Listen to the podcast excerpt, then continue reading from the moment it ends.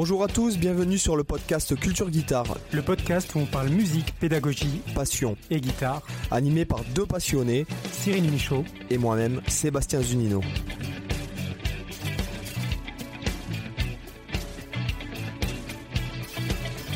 Hola chicos, euh, ¿qué tal? ¿Qué tal Cyril? La forme, la forme, et toi? Bah écoute, moi, euh, la pleine forme. Qu'est-ce que tu me racontes? Puisque on est, nous sommes un peu en euh, retard sur le créneau horaire. Ouais, et puis franchement, on bosse un jour férié, t'imagines? Bah écoute, ouais, bon moi personnellement, alors soit, je- soit on pourrait dire que je travaille tous les jours, soit on pourrait dire que je suis en vacances tous les jours. C'est au choix. ça. Puisque moi, en fait, pareil, ouais, je m'en fiche un peu. ouais, jour férié ou pas, ça change pas grand-chose. parce que quand je bosse pas, c'est un supplice pour moi. Voilà. En fait, quand, Mm. quand je suis euh, censé rien faire, euh, j'apprécie deux jours et puis après, euh, et après je Ouais. commence à serrer quoi. j'ai besoin de, Ah ouais. j'ai besoin d'action, tu vois. Ah bah moi, c'est c'est ça. Si, si tu m'envoies en vacances, en- au bout de trois jours, je suis en déprime. Ouais, non, mais c'est vrai que c'est, c'est, c'est, mais c'est, c'est- voilà, c'est un petit peu. euh, Alors, euh, je c'est pense la que. passion.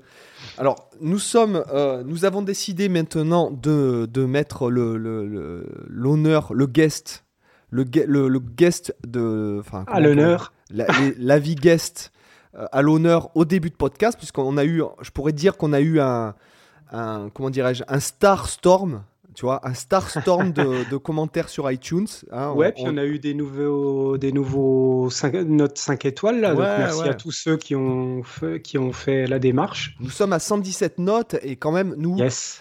Et les amis, euh, nous atteignons facilement les 3000 épisodes, les 3000 écoutes par épisode. Les 3000 épisodes, ouais, ce serait beau. non, non, les, les 3000 écoutes par épisode, ce qui est. Ah ouais, c'est c'est trois fois plus que la dernière fois qu'on a vérifié Ouais. les stats en fait. Ouais, ouais, Parce que c'est je crois qu'on était autour de 1000. Ouais, ouais, on était autour de 1000 dans les derniers épisodes. Et puis apparemment, euh, nous avons. bah, le fait d'amener des invités, ça amène en fait de l'audience qui, sûr. qui, après, écoute dans sa voiture, comme, comme vous en ce moment.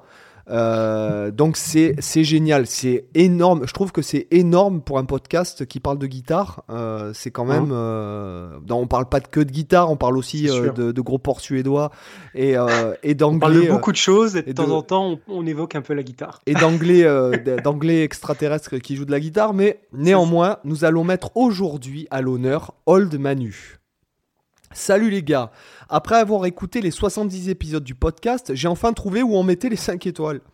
On peut dire que j'ai pas, pris de raccourci.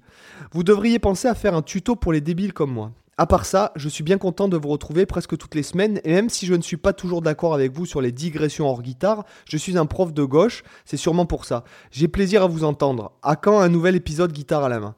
Ah bah écoute, ma- ma- voilà, moi c'est ça que j'aime, parce qu'on peut pas, tu vois, on peut pas, on peut pas être d'accord sur tout. Si jamais tout le monde avait le même avis sur tout, on se ferait Ça chier. ferait chier. Voilà. Et moi, ce que j'aime, c'est quand j'ai- j'aime quand les gens sont pas d'accord avec moi, mais que néanmoins il y a un débat, il y a un échange. Tu vois. Oui. Ouais, voilà. ouais. Et moi, ça, ça me plaît. Tu vois. Merci Old. Manu.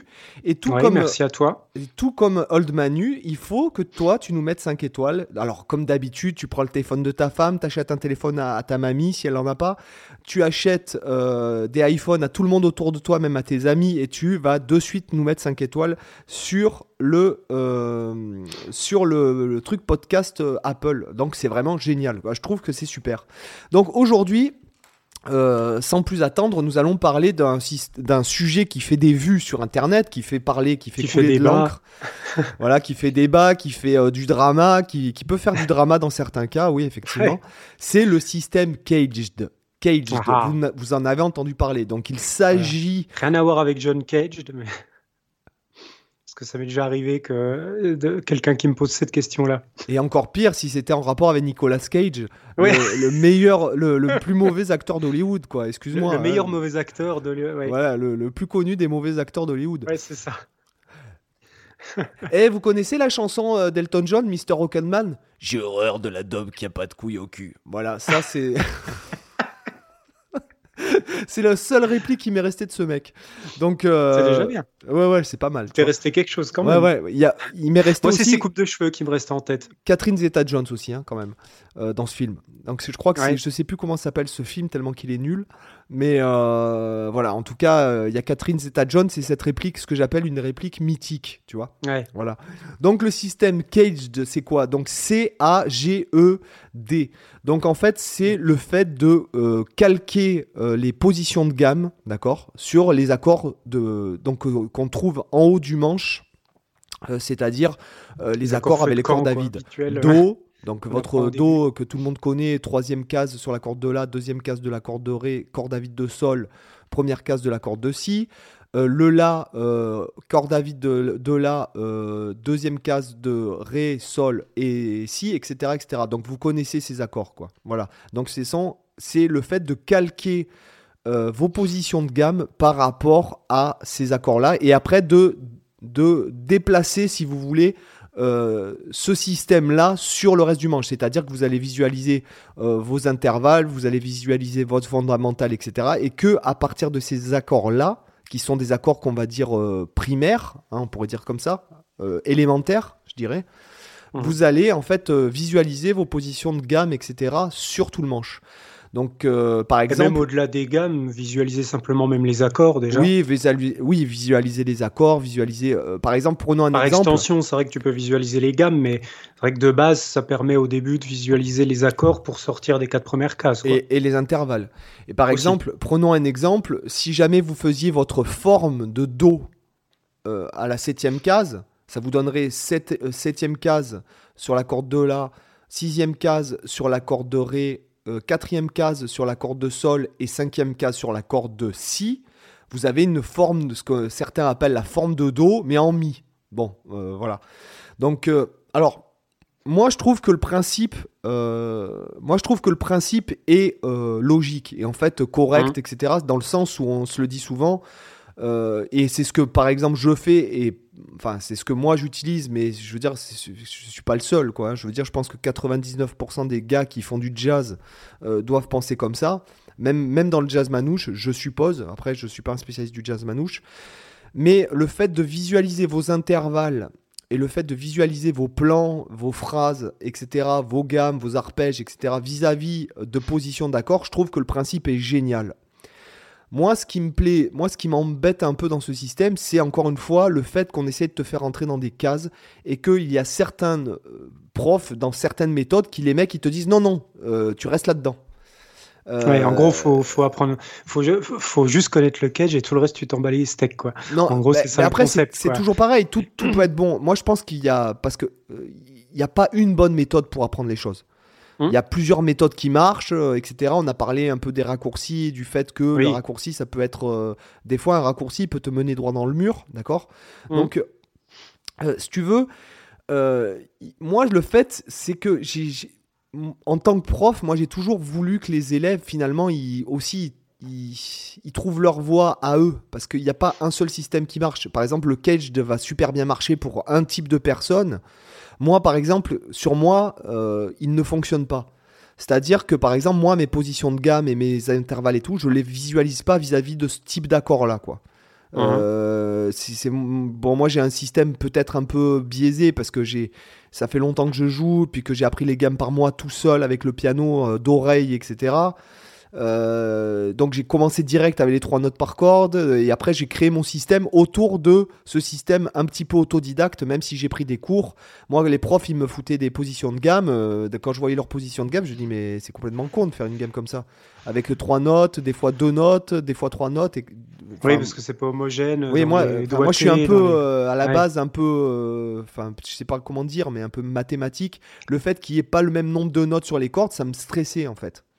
Après, d'un côté, je suis d'accord avec toi. C'est vrai que moi, je trouve ça chiant aussi. J'aime pas les, les positions là, qui changent tout le temps. Mais en même temps, d'un côté, c'est intéressant parce que ça te génère des phrasés différents et ça te fait bosser euh, des choses un petit peu moins mécaniques. C'est vrai que l'avantage euh, de trois notes par corde, c'est que pour la vitesse, par exemple, c'est très mécanique. Pour la mémoire aussi, tu as, globalement trois doigtés, le 1, 2, 4, 1, 3, 4, puis 1, 2, 4 avec l'extension entre, entre le 1 et le 2. Donc c'est facile à mémoriser.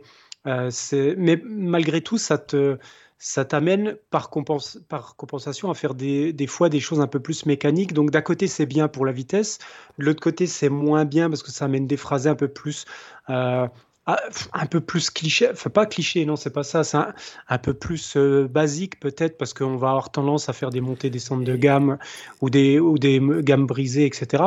Mais que quand tu as une alternance comme ça, trois notes, deux notes, etc., ça t'amène à réfléchir un peu plus, ça te fait des doigtés un peu différents, et des fois tu peux être amené à faire des, des euh, phrasés que tu n'aurais pas l'intention de faire avec des trois notes par corde. Comme tu l'as dit, ça, ça amène une autre dynamique dans le phrasé. Après, euh, dans mon cas, par exemple, euh, encore une fois, moi j'ai fait ça pour tout ce qui était rock, métal et tout quand j'étais jeune.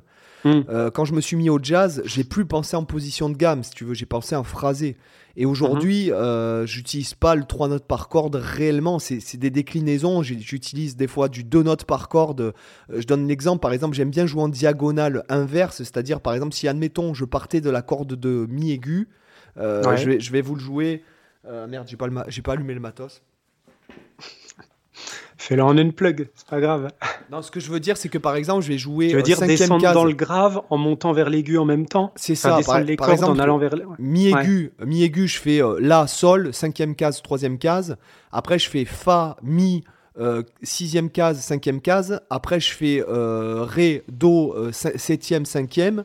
Après, je fais si, la, neuvième. Tu comprends ce que je veux dire en diagonale ouais, ça, ce sont des choses que je fais. Des, fois, je joue 4 notes par corde, des fois plus, euh, en faisant des glissés, etc. Ouais, ouais, ouais. Euh, et en fait, je, moi, ce que, en fait ce que, là où je veux en venir, c'est que je pense que la bonne méthode, encore une fois, pour répéter euh, ce qu'on a, on a dit 50 fois dans les, dans, dans, les, dans les podcasts, c'est, c'est qu'il n'y a pas une méthode qui marche. Il y a plusieurs méthodes, il y a plusieurs stratégies, pour reprendre ton terme exact, pour, pour éviter les raccourcis à la con euh, qui marche pas, hein, clairement. Euh, mmh. Quand on prenait l'exemple de la dernière fois des raccourcis, euh, voilà, moi je, enfin, moi, je, à un moment donné, on peut pas, quoi. Il faut, il faut se mettre face au mur et puis essayer de le gravir, quoi, même si c'est.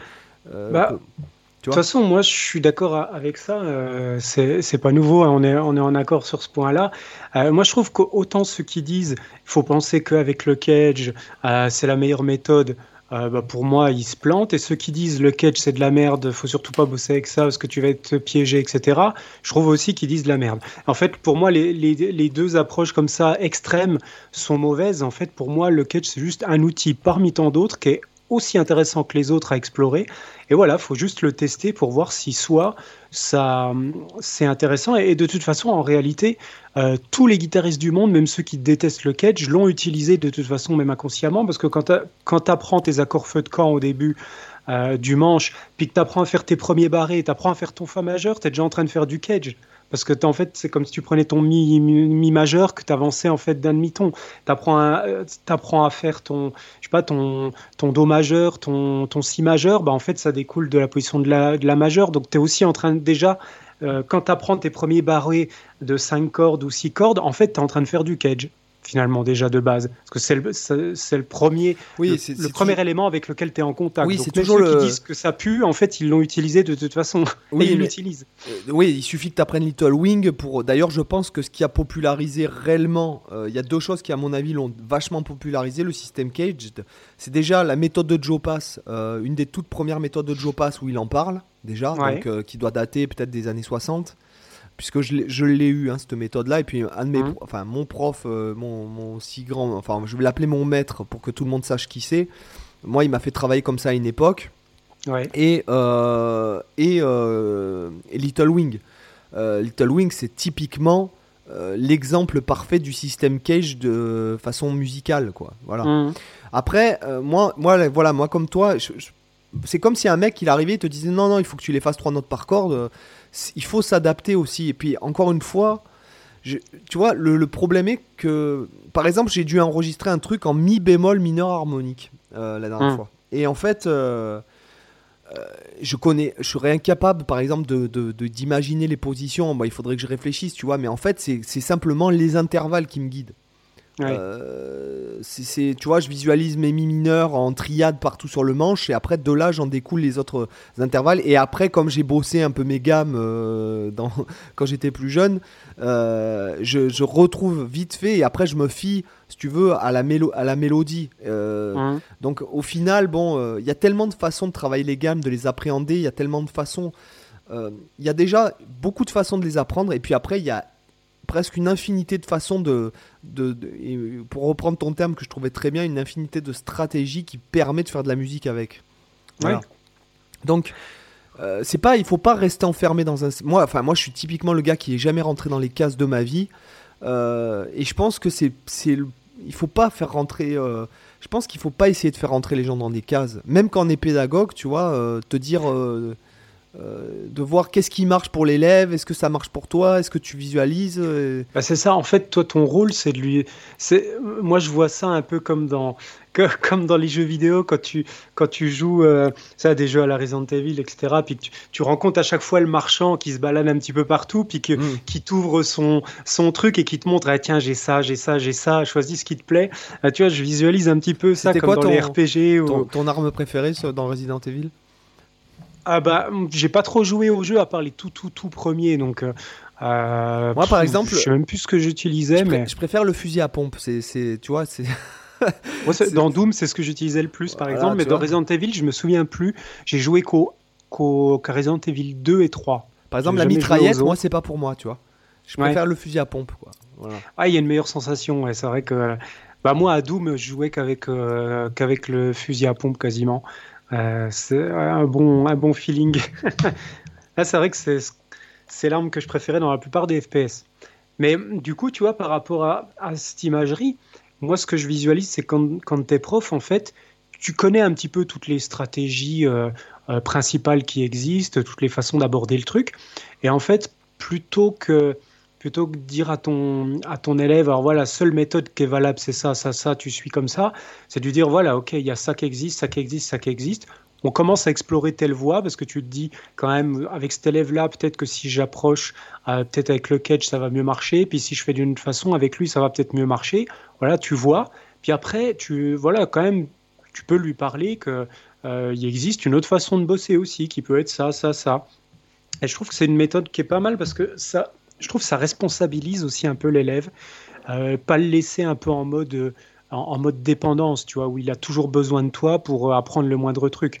C'est qu'à un moment donné, tu lui montres aussi un peu les outils, et après lui, lui montrer un peu comment explorer lui-même, qu'il soit un petit peu autonome. Il y a un peu cette démarche-là aussi à avoir. Euh, c'est ce qu'on dit souvent, à apprendre aux autres à apprendre pour qu'après euh, il puisse être plus indépendant. Donc moi, il y a un petit peu cette vision, cette vision-là que j'ai. Euh, et finalement, quand tu es prof, voilà, même, c'est sûr que tu as, tendance à vouloir transmettre les outils que tu as utilisés euh, pour apprendre et qui t'ont pas qui t'ont paru efficaces pour toi. Parce que tu dis ok avec moi ça a super bien marché donc c'est cette méthode que je vais appliquer. Bah, le problème euh, bah, les exemples dans la musique ça manque pas de, de ou du coup des méthodes qui ont marché pour quelqu'un ça marche pas forcément pour un autre. Donc c'est pour ça que des fois il faut résister un peu à la tentation de de se dire ok ça ça a marché pour moi donc c'est la seule méthode valable c'est comme ça qu'il faut faire. Bah, tu, je trouve que c'est justement intéressant des fois de regarder d'autres méthodes. Et c'est vrai que moi j'aime bien justement explorer d'autres façons de faire parce que ça renouvelle en fait ça, ça donne toujours de la créativité. C'est ça que moi vu que je suis toujours en quête de créativité bah, le problème c'est que si tu te contentes de faire la même chose tout le temps bah, ta créativité elle est à zéro quoi parce que tu, tu, tournes en rond quoi, au bout d'un moment. Et puis, le fait de, de, jamais étendre ça, c'est bête, mais j'ai envie de te dire que le, le euh, parce qu'il y a beaucoup de gens qui stagnent. Moi, c'est en tout cas dans mon audience personnelle, parce que je pense que j'ai pas beaucoup de débutants. Euh, je pense pas. Mmh. Euh, moi, c'est quand même, en plus, c'est assez typique ce que je fais. Quand même, c'est très, très axé improvisation, un peu mélange de tous les styles, etc. et les, les, ce que, ce qui, le, le, premier retour que j'ai, ce sont des gens qui stagnent. Mais en fait, pour pas stagner, si tu veux, euh, j'ai envie de te dire que l'excellence, imagine ta zone de confort, euh, c'est un cercle. Euh, ce qui va te permettre de progresser, ce qui va te permettre d'avancer, ce qui va te permettre de devenir meilleur, c'est tout ce qui se trouve autour mmh. de ta zone de confort. C'est bête, hein. et puis je repensais aussi, on a, on a parlé pas mal de créativité, donc c'est des trucs qui sont un peu abstraits. Entre temps, j'ai lu un bouquin un bouquin de, sur la créativité encore, là, tu vois. il, se passe un truc, c'est que aussi quand tu, tu, tu comment dirais-je? Quand tu viens de bosser tes gammes 10 heures dans un système hyper mathématique, dans quelque chose d'hyper cérébral, d'hyper, j'ai envie de te dire, hyper cartésien, ta créativité, elle est, elle est un peu émoussée, quoi, tu vois. Tu, hmm. vois ce que je veux dire? Quelque part, ta créativité, elle se trouve là où. C'est un peu bête parce que je, je, je, pensais à un truc, tu vois. Euh, tu peux pas. Si... Nous, c'est vrai qu'on est des hard workers, etc. Que qu'on aime justement. On, rigolait de ça au début de l'épisode. On se disait, ouais, machin, quand je pars en vacances, au bout d'un jour, c'est l'enfer parce que justement, je, je peux plus bosser. Mais justement, c'est ce qui. Ça nous rend pas créatifs, en fait. Euh, le, côté hustler, en fait, il, nous, il tue notre créativité. Le, pour l'audience, un hustler, c'est le mec qui. Euh, bah, c'est ce que je fais un peu moi. C'est tu te lèves à 5 heures, euh, tu médites, tu bois de l'eau, tu fais des pompes, après tu pratiques, après tu fais ton travail par, par système de liste, après tu pars courir, après tu rentres, tu manges un repas qui est hyper conditionné, puis après tu rebosses toute la journée, puis après tu repars faire du sport. C'est un peu ça, la, vie de hustler, c'est le fait de, de toujours vouloir en faire plus, de toujours remplir sa journée, remplir sa vie. Euh, et, c'est, c'est, moi je le vois clairement euh, dans ma créativité, c'est euh, ça, ça porte préjudice. Mmh. c'est-à-dire que là, tant que j'ai des commandes, que je des gens par rapport à la, où j'ai pas besoin d'être créatif, les gens ils m'envoient des trucs ou ils me demandent telle ou telle chose à faire, je le fais et puis point. donc c'est ma créativité, c'est, c'est pas la mienne, c'est celle des gens. Moi, je fais qu'interpréter ce qu'ils me disent. Oui. Donc, mais quand je dois, je vois, par exemple, là, j'ai dû attaquer un 16e album de, mon projet un peu parallèle. Putain, c'est le robinet, il est fermé, quoi. Hum. Niveau créativité, il est fermé. Donc, euh, bon, bah, dans ce cas-là, bah, qu'est-ce que tu fais? Bah, Tu te dis, bon, bah, je, je, vais me promener, ou je vais prendre de la sensation, ou je lis un bouquin, je, plutôt que d'attendre que la. Parce que c'est vrai, des fois, tu te retrouves devant la page blanche et même t'as beau essayer de faire des trucs, mais ça m'est arrivé là. Le... J'ai enregistré le premier morceau de ce truc j'ai recommencé cinq fois le. Euh, j'ai effacé cinq fois ce que je venais d'enregistrer, quoi. Mmh. Tu vois, c'est comme si j'avais arraché la, la, feuille de mon bloc-notes. La feuille, ouais. ouais. Donc il y a, y a, quand même. Il faut pas, il faut pas, je pense pas que même si quelque part un prof euh, se doit d'être un minimum scolaire, un minimum cartésien dans le sens où euh, bah, tu lui donnes du pognon pour qu'il t'apprenne à faire quelque chose. Si jamais lui il connaît pas les systèmes, s'il connaît pas les, euh, les trucs, on va dire, euh, la théorie, ou s'il connaît pas si. C'est un peu comme quand tu vas voir, je sais pas moi, un avocat et qui connaît pas son métier, les textes de, loi, etc. Néanmoins, il faut arriver à trouver le moyen de. C'est ça qui est, qui est difficile en fait, c'est de trouver la moyenne. Parce qu'il y a des gens qui vont avoir besoin d'un cadre. Oui, il y a des gens qui tu vas avoir, ils vont avoir besoin d'un point de vue pédagogique. Non, fais ça et te limite-toi à ça cette semaine. Tu mmh. vois euh, c'est à nous aussi de jauger, d'être un peu psychologue, tu vois. Oui, c'est en fonction de la personnalité, de toute façon. Voilà, parce qu'il y a des gens, si tu leur dis ouais, mais il y a des milliers de façons de faire, mais là, tu vas, ils vont serrer, il y en a certains. Puis il y en a, il y en a d'autres, ça va les rassurer. Ouais. Ah ouais, d'accord, c'est parce que ce système-là marche pas pour moi, tu vois.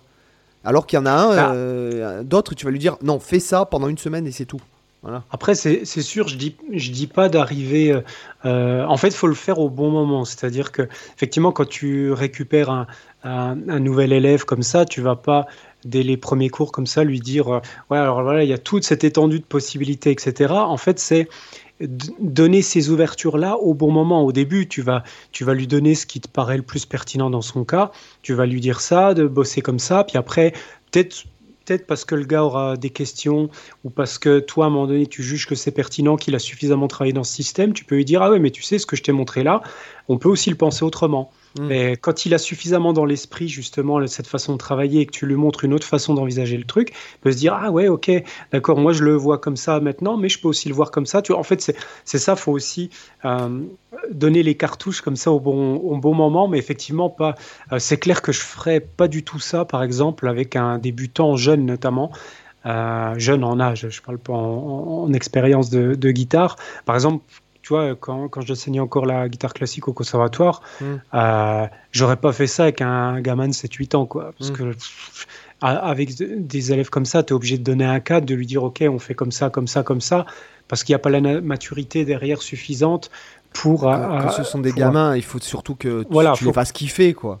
exactement, c'est ça. Faut qu'ils prennent du plaisir, c'est ton premier objectif.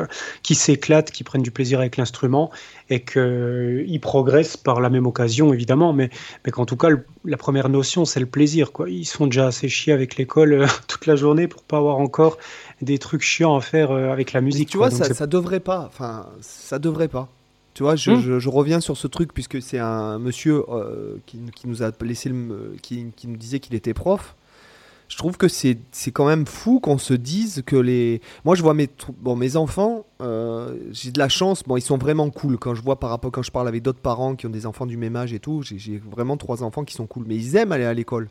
Par hmm. exemple, mon fils, lui, il, a, il me le dit lui-même, il adore découvrir des nouvelles choses, etc. Tu vois ils aiment aller à l'école. Je comprends pas comment c'est possible que, que quand tu es prof, tu pas de faire en sorte que les élèves ils kiffent son cours, quoi.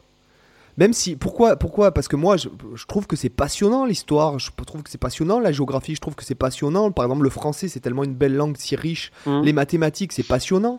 Et si jamais, par exemple, le prof, il aurait, au lieu de parler, par exemple, du théorème de Pythagore, de, de but en blanc, parce que je me souviens, moi, euh, quand quand j'étais en je sais plus quelle classe, on apprend le théorème de Pythagore, et la prof, elle arrive, la leçon d'après, elle te dit, bon, vous allez le réciter tous par cœur, par écrit, si vous ne connaissez pas, c'est inadmissible.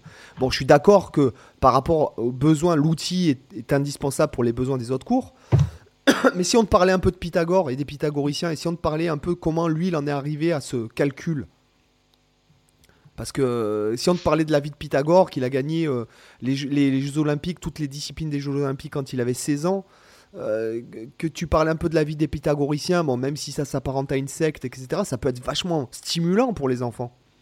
Après, ça, je pense, ça vient même pas des enseignants eux-mêmes. C'est plutôt le fait que tu aies des programmes tellement impossibles à tenir en une année. Déjà, j'ai pas mal d'amis mmh. qui sont profs, mmh. Mmh. que euh, voilà, les, les, programmes, il y a une telle quantité de trucs à gérer. Je pense pas qu'ils ont trop le luxe de pouvoir faire des, tu crois pas des, écarts autour.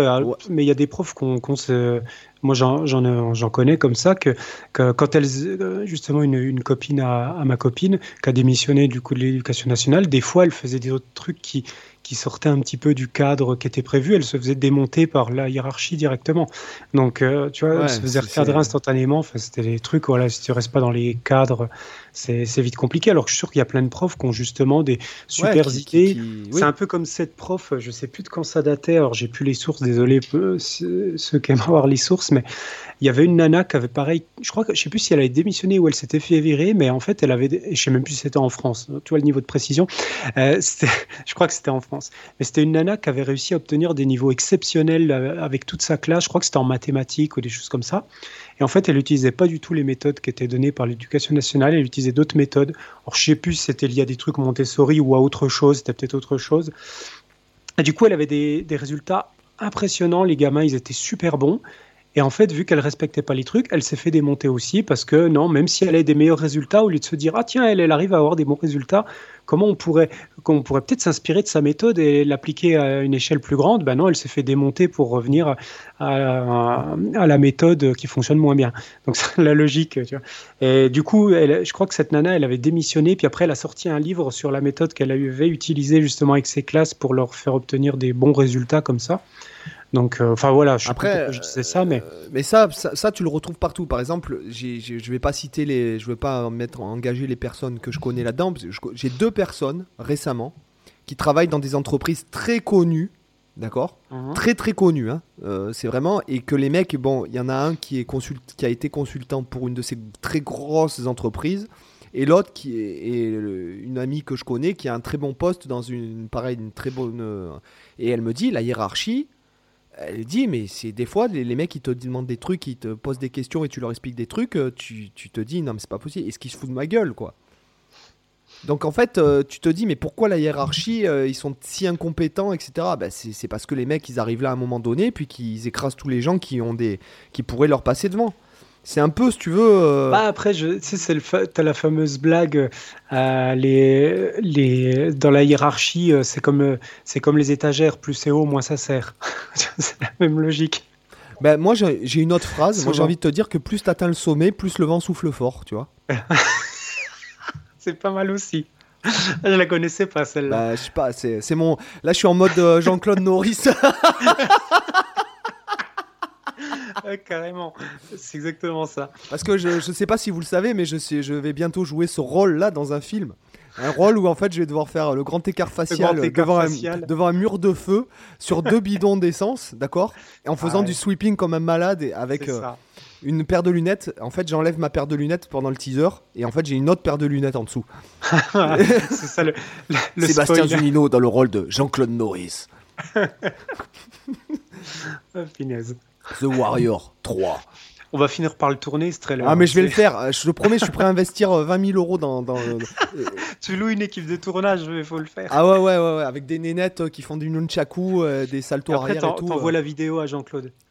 Non, après, non, non, je la poste sur ma chaîne et je mets, je mets 1000 euros d'ads tous les jours pour vendre une formation derrière. voilà, donc en fait, non, mais pour, pour reparler sérieusement, donc oui, euh, ça, ça dépend. Euh, voilà, donc ça, bon, on va pas rentrer, on va pas digresser de suite, Cyril. Non, mais malgré tout, c'est intéressant. C'est justement par rapport au, par rapport aux, méthodes d'éducation, etc. Mais euh, comme, comme je disais, vu que les, les, gamins, ils ont déjà quand même pas mal d'heures d'école dans la journée, si ensuite, quand ils enchaînent avec, le, avec les cours de musique, ils retrouvent la même logique scolaire, bah, ça va un peu les saouler et ils ont envie de s'éclater comme s'ils allaient faire du sport, jouer au foot, faire euh, voilà, s'éclater quoi. Puis c'est vrai que c'est plutôt le but de la musique, c'est quand même de, de, se faire plaisir avant tout. Si tu veux apprendre un instrument, c'est il y a une part de plaisir, tu n'y vas pas pour euh, souffrir et, et euh, apprendre, même s'il y a des fois une petite part de souffrance, mais en tout cas dans ton état d'esprit, c'est avant tout pour te faire plaisir. Donc c'est ça qu'il faut communiquer en priorité. Et, je suis en train de, juste, euh, ça me rappelle un truc, je suis en train de lire le bouquin de, du préparateur sportif de Michael Jordan. En fait, il a fait Kobe Bryant. Puis d'autres personnes, je suis pas un spécialiste en fait en, en, basketball, donc, je peux, ouais. donc je peux pas dire, mais je vois quand il parle des préparations sportives qu'il avait pour ces gars-là. En fait, bon, parce qu'il les a emmenés loin, visiblement, euh, c'est vraiment le meilleur des meilleurs euh, dans, dans, dans, ce domaine. Et en fait, il dit que tu peux pas, euh, tu peux pas. il faut que quand tu veux bien préparer un mec, quand tu veux vraiment le faire progresser et tout, il faut que tu ailles juste au-delà de sa limite, en fait. Oui, c'est logique. tu peux pas le fracasser de suite. Euh, tu peux pas, si jamais le mec il est fatigué, tu peux pas le pousser trop loin, mais néanmoins psychologiquement il faut que tu le pousses au-delà de sa limite et puis que tu le motives à aller juste au-delà de sa limite. Excusez-moi pour l'auteur, je me souviens plus du nom.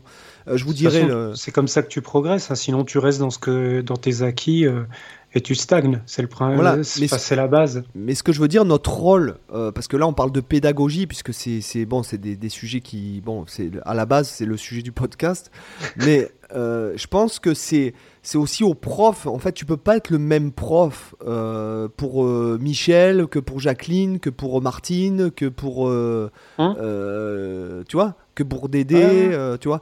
Non, le truc c'est que j'aime bien le choix des prénoms. tu vois.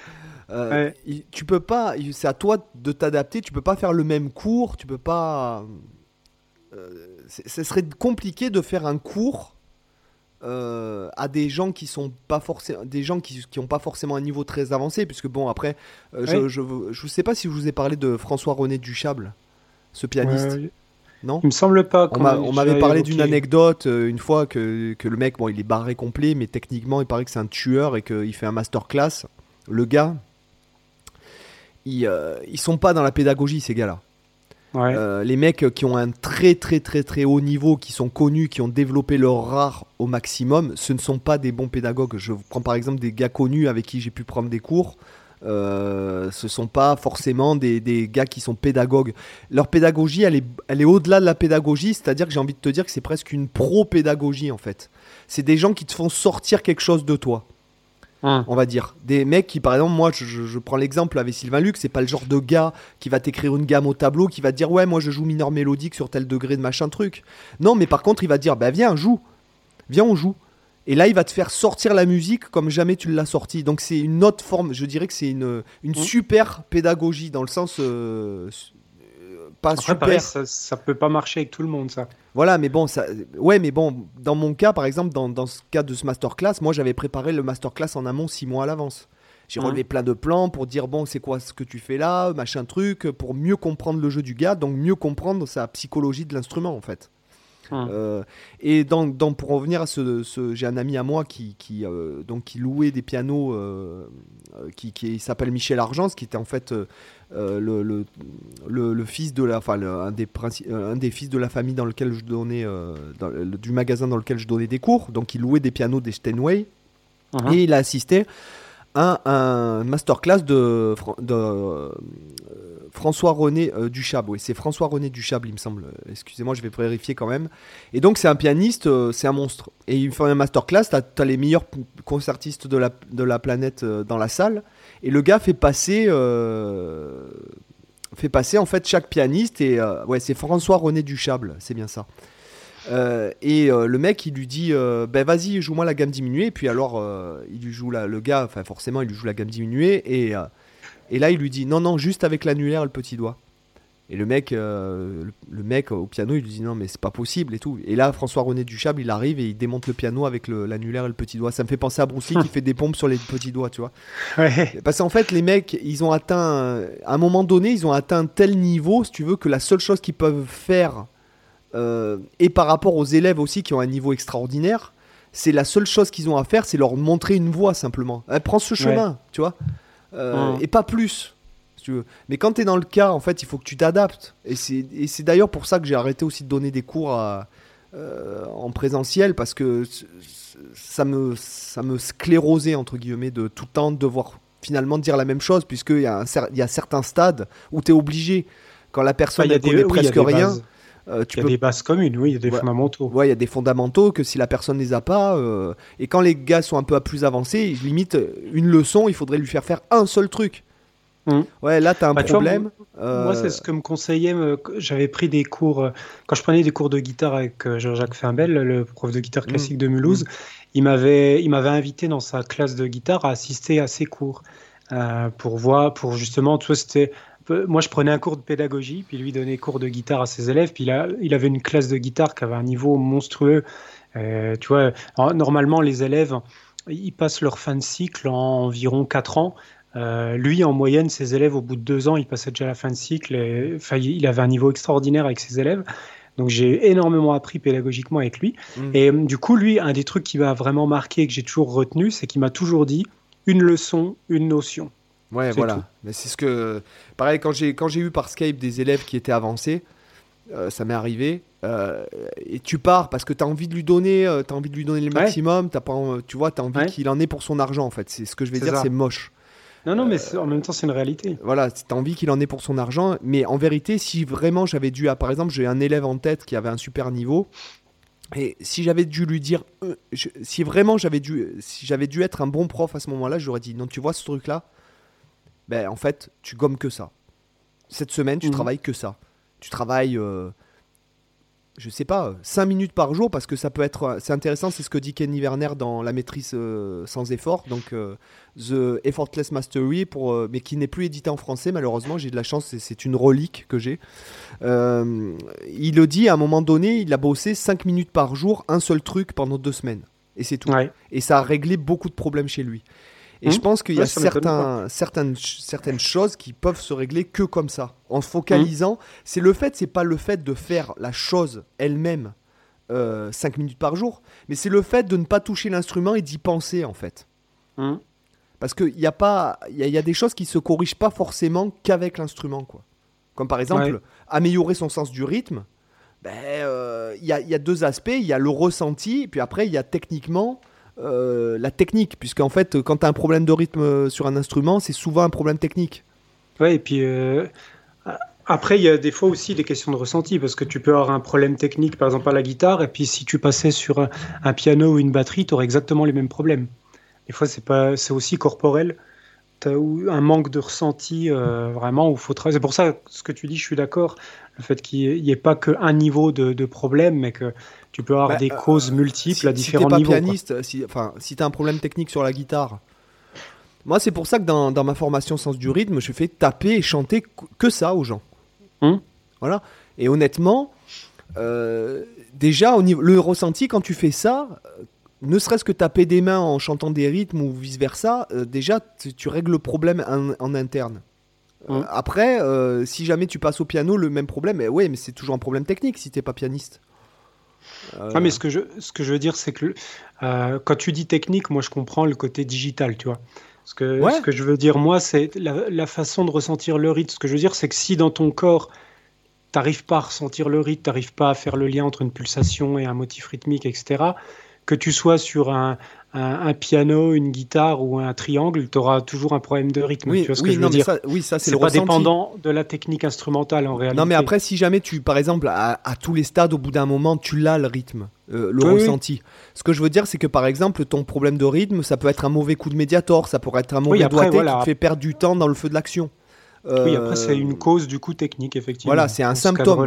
Tu vois, c'est un symptôme qui traduit en fait. Euh, euh, voilà, le, le, le, problème, en fait, tu perds du temps parce que ta technique n'est pas fluide. Simplement ça, alors que tu, techniquement, tu y es. Euh, hum. au, niveau, pardon, au niveau du ressenti. Voilà. Ouais, ouais, oui, oui.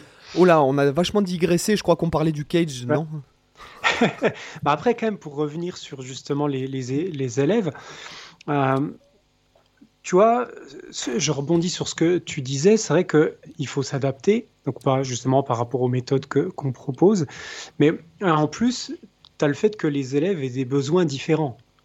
Donc c'est même pas seulement qu'il faut s'adapter, c'est qu'en plus, tu as les élèves qui, ont chacun des besoins différents. Il, il, en as qui vont vouloir jouer euh, du blues, tu en as d'autres qui vont vouloir faire de la funk, du metal, du jazz, machin. Donc tu as, forcément des choses à communiquer différemment. Et toi, pour rebondir sur ce que tu disais avec euh, euh, les choses communes à donner aux débutants, en fait, je pense que tu vois, on transmet toujours les mêmes choses. L'unique différence qui va se faire entre, euh, entre les cours, c'est finalement dans quel ordre tu vas transmettre ça. Mais je pense que finalement, on transmet tous toujours les mêmes contenus, les mêmes choses. Mais voilà, selon que tu es face à un débutant, que tu es face à un mec qui veut faire euh, voilà, du blues plutôt que du métal, etc., tu donnes finalement toujours les mêmes informations, mais tu les priorises pas de la même façon. C'est que des questions de hiérarchisation, c'est-à-dire que voilà, un mec qui va être euh, débutant, tu vas prioriser des questions de position, des questions, des questions de tenue de manche, des questions d'optimisation du corps, euh, voilà, du digital, etc. Des premières bases euh, théoriques euh, simples, etc. mais finalement, tu pourrais aussi donner ces bases-là à quelqu'un qui est, plus avancé, qui aurait jamais travaillé ça. Ce serait quand même aussi les mêmes bases, mais juste que tu les aborderais pas dans le même ordre. Moi, je crois vraiment à cet aspect-là, c'est que c'est vraiment ça. On donne dans des ordres différents, tous mm. les mêmes contenus. Globalement, après, on a chacune et chacun notre approche de, de ces éléments-là. Mais c'est pour ça que je, je, je, suis toujours très mitigé par les cours collectifs. Ah bah, un cours collectif, on l'a déjà dit, le, le, niveau du cours collectif. Oui, on a même fait un podcast là-dessus. C'est le, niveau du moins bon. Du plus mauvais, bah, comme à l'école en fait. Hein. c'est le plus mauvais qui, qui, détermine le niveau, mais, mais c'est même au-delà du niveau en fait, je trouve. C'est que je crois pas au côté positif pédagogique qu'il peut y avoir dans le collectif, parce que Bon, moi, j'en ai déjà fait l'expérience. Hein. Les premiers cours que j'ai pris, c'était des cours collectifs. C'était en, en, magasin de musique. Il y avait un prof qui donnait cours. Euh, en général, on était trois dans, dans le cours. Euh, honnêtement, c'est les cours les plus inutiles que j'ai eu dans ma vie. Alors, le prof, il jouait bien, mais disons que pédagogiquement, j'ai rien appris. Au début, je me suis retrouvé, euh, pour t'expliquer un peu le truc, je me suis retrouvé dans un, avec deux autres qui avaient un niveau énormément plus faible que le mien. Donc, du coup, j'apprenais pas grand chose parce que le prof il, passait euh, du temps avec eux. Donc en fait moi je payais un peu dans le vent j'apprenais quasiment rien. Et après je me suis retrouvé dans le cas inverse avec euh, dans un groupe où j'étais le plus mauvais et t'en avais deux autres qui, qui, avaient un niveau de fou, qui te faisaient déjà du sweeping, tapping dans tous les sens, alors que moi je savais à peine euh, jouer correctement Nothing Else Matters. Et donc, en fait, j'ai pas plus appris dans ce cas de figure-là, à part que c'était sympa de voir des mecs qui avaient un bon niveau. Euh, mais sinon, j'ai rien appris non plus. En fait, dans les deux cas, j'ai rien appris. Et euh, puis en, plus, bon, le prof, la petite anecdote qui m'a toujours tué. sur le moment, franchement, le prof, dans ma tête, je l'aurais scalpé. J'avais. Euh, je sais plus ce que je voulais apprendre. Je, ah, si, je me souviens, je voulais apprendre le solo de Another Book in the Wall, euh, part, 3, part 2, bah, le solo classique hein, de, de Another Book in the Wall. Et puis, euh, puis je dis au prof, voilà, ça, je suis intéressé pour apprendre à jouer ça. Et puis j'avais amené la partition, j'avais la partition officielle du songbook de The Wall, donc j'avais la partition, hein, je, lui ai dit. Puis le prof, il fait, non, non, il met le CD, et en fait, honnêtement, sans mentir, il a dû passer 15 minutes. Ouais. Il franchement, il a passé ouais, 15 minutes ou peut-être 10 minutes, je ne sais, sais, plus combien de temps, ça, ça, date maintenant, mais à écouter le morceau. Il, avec des CD à l'époque. Et donc, il, est, il, était sur une guitare classique, en plus, je me souviens. Et puis, il essaie de repiquer le solo, tu vois, pour me redonner les notes, alors que je, lui ai dit, pendant qu'il le repiquait, je lui disais non mais j'ai déjà la partition, ça sert à... gros j'avais envie d'y dire ça sert à rien ce que tu fais, en plus je paye dans le vent, tu me fais perdre du temps de mon cours à repiquer un truc alors que je t'ai amené la partition. Puis même en lui ayant dit euh, là mais c'est bon j'ai la partition, euh, il me disait et puis il continuait à repiquer son truc, mais je me disais mais qu'est-ce que je fous là quoi. Euh, et puis voilà les cours qui ne servaient à rien. Après, après tu ça m'est arrivé d'avoir des, des, groupes où en fait, euh, même si euh, je trouve que bon, forcément le cours privé est mieux, euh, puisque tu es focus sur une seule personne, mmh. mais néanmoins, je me souviens de deux, trois, enfin même peut-être plus, de plusieurs groupes. De, de notamment d'adolescents que j'ai eu ensemble parce que pareil quand tu as des adultes et quand tu as des adolescents c'est pas le même truc quand tu as des enfants des adultes des adolescents c'est pas pareil et Comment il s'appelait le petit là que, que j'ai raconté dans les X-Men C'est à part lui. Mais euh, Celui qui s'était chié dessus là? Ouais, ouais, ouais. Ça en plus, il était avec deux nénettes qui étaient mignonnes, tu vois. Enfin, ah putain, C'était le truc. Euh... Décrédibilisation absolue. Ah ouais, c'est clair. Et bah, il est plus jamais revenu après, mais le truc, c'est que.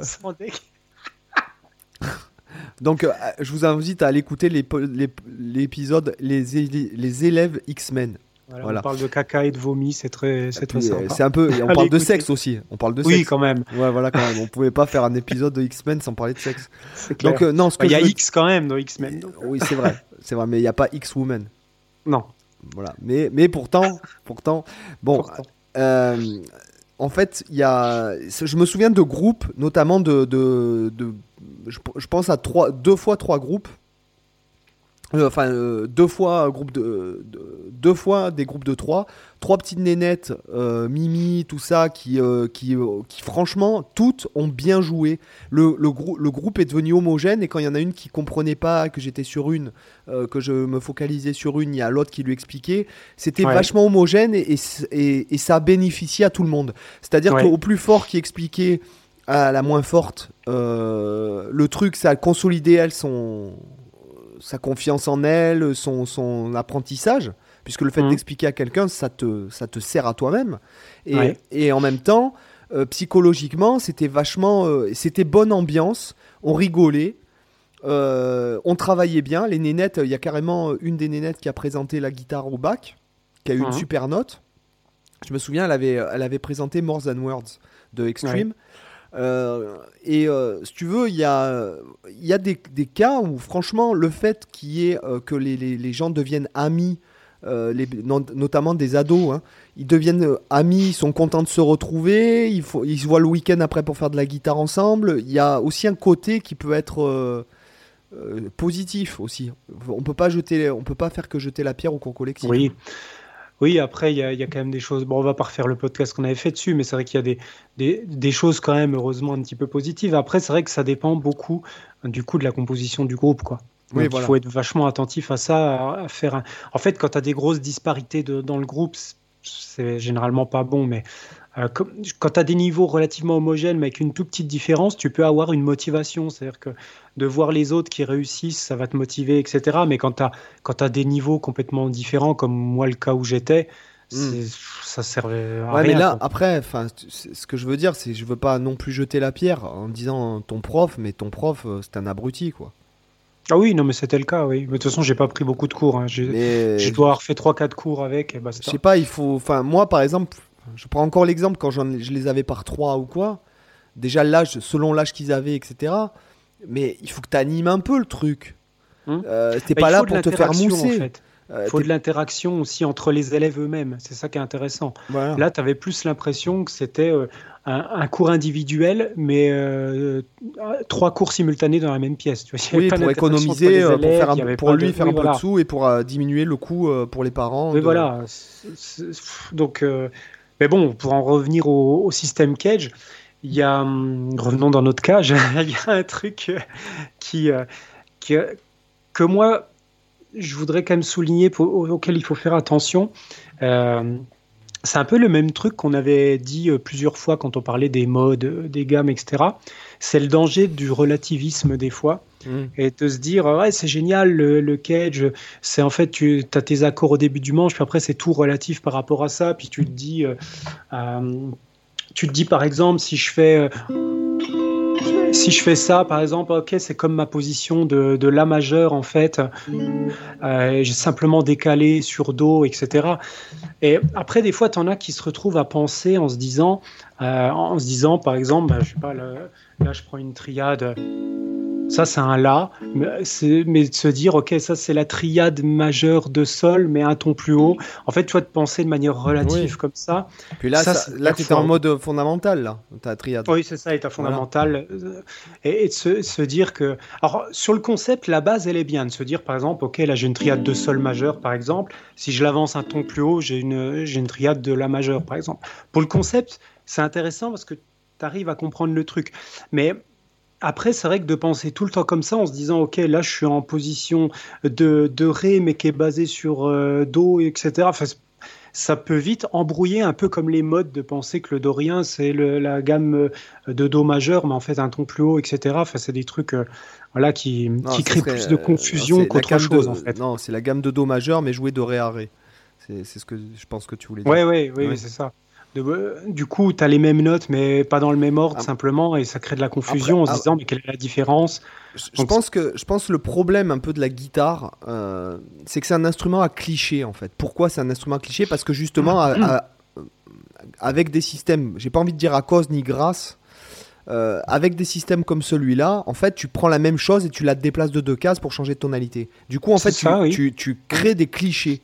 Et du coup, le fait, le fait de, te voir en fait travail, enfin, pratiquer. C'est un système qui est long, parce que là, ce dont je parle, c'est plus long. Effectivement, c'est moins facile, il n'y a pas de truc, il n'y a pas de raccourci, c'est plus difficile, ça demande beaucoup plus d'énergie. Euh, je parle pas d'énergie euh, digitale, mais plutôt euh, intellectuelle. Mais, euh, moi, par exemple, du coup, je joue pas de la même façon dans toutes les tonalités. Hmm. Même si je connais des centaines de plans, je veux dire, le vocabulaire, on en a déjà parlé, c'est quelque chose que je travaille régulièrement mais euh, du coup, je n'utilise pas mon vocabulaire de la même façon dans les, dans, selon la tonalité. Euh, euh, prenons l'exemple du piano ou du saxophone, ton doigté, selon la tonalité, il change. Hmm. Du coup, tu peux pas te permettre, même si c'est un exercice conseillé de, pour les pianistes et les saxophonistes de travailler des choses dans les douze dans les 12 demi-tons, pour le guitariste, c'est pas la même difficulté, si tu veux. Donc, voilà tu vois moins l'intérêt immédiat. Et, si tu veux, le guitariste, lui, il a plus un intérêt de, de repérage, en fait, euh, mm. de, de, de, visualisation sur le manche, etc. Mais justement, il faut, enfin, il faut sortir de ces clichés. Sinon, en fait, tu joues tout le temps de la même façon, tout le temps les mêmes choses, les mêmes choses.